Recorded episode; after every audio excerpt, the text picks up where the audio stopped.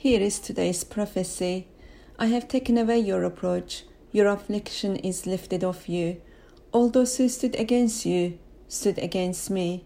All those who oppressed you oppressed me.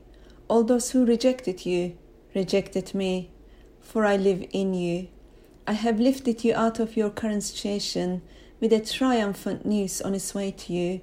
I have lifted you out of their hands. I have brought you to open road. I'm bringing you out of it all. You are standing at the beginning of an open road, stretched out in front of you. There is no distraction, no oppression.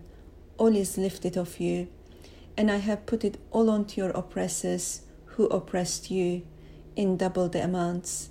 For I have sent you. I have kept you in the palm of my hand. You shall not fail. Thanks be to God. God bless you all.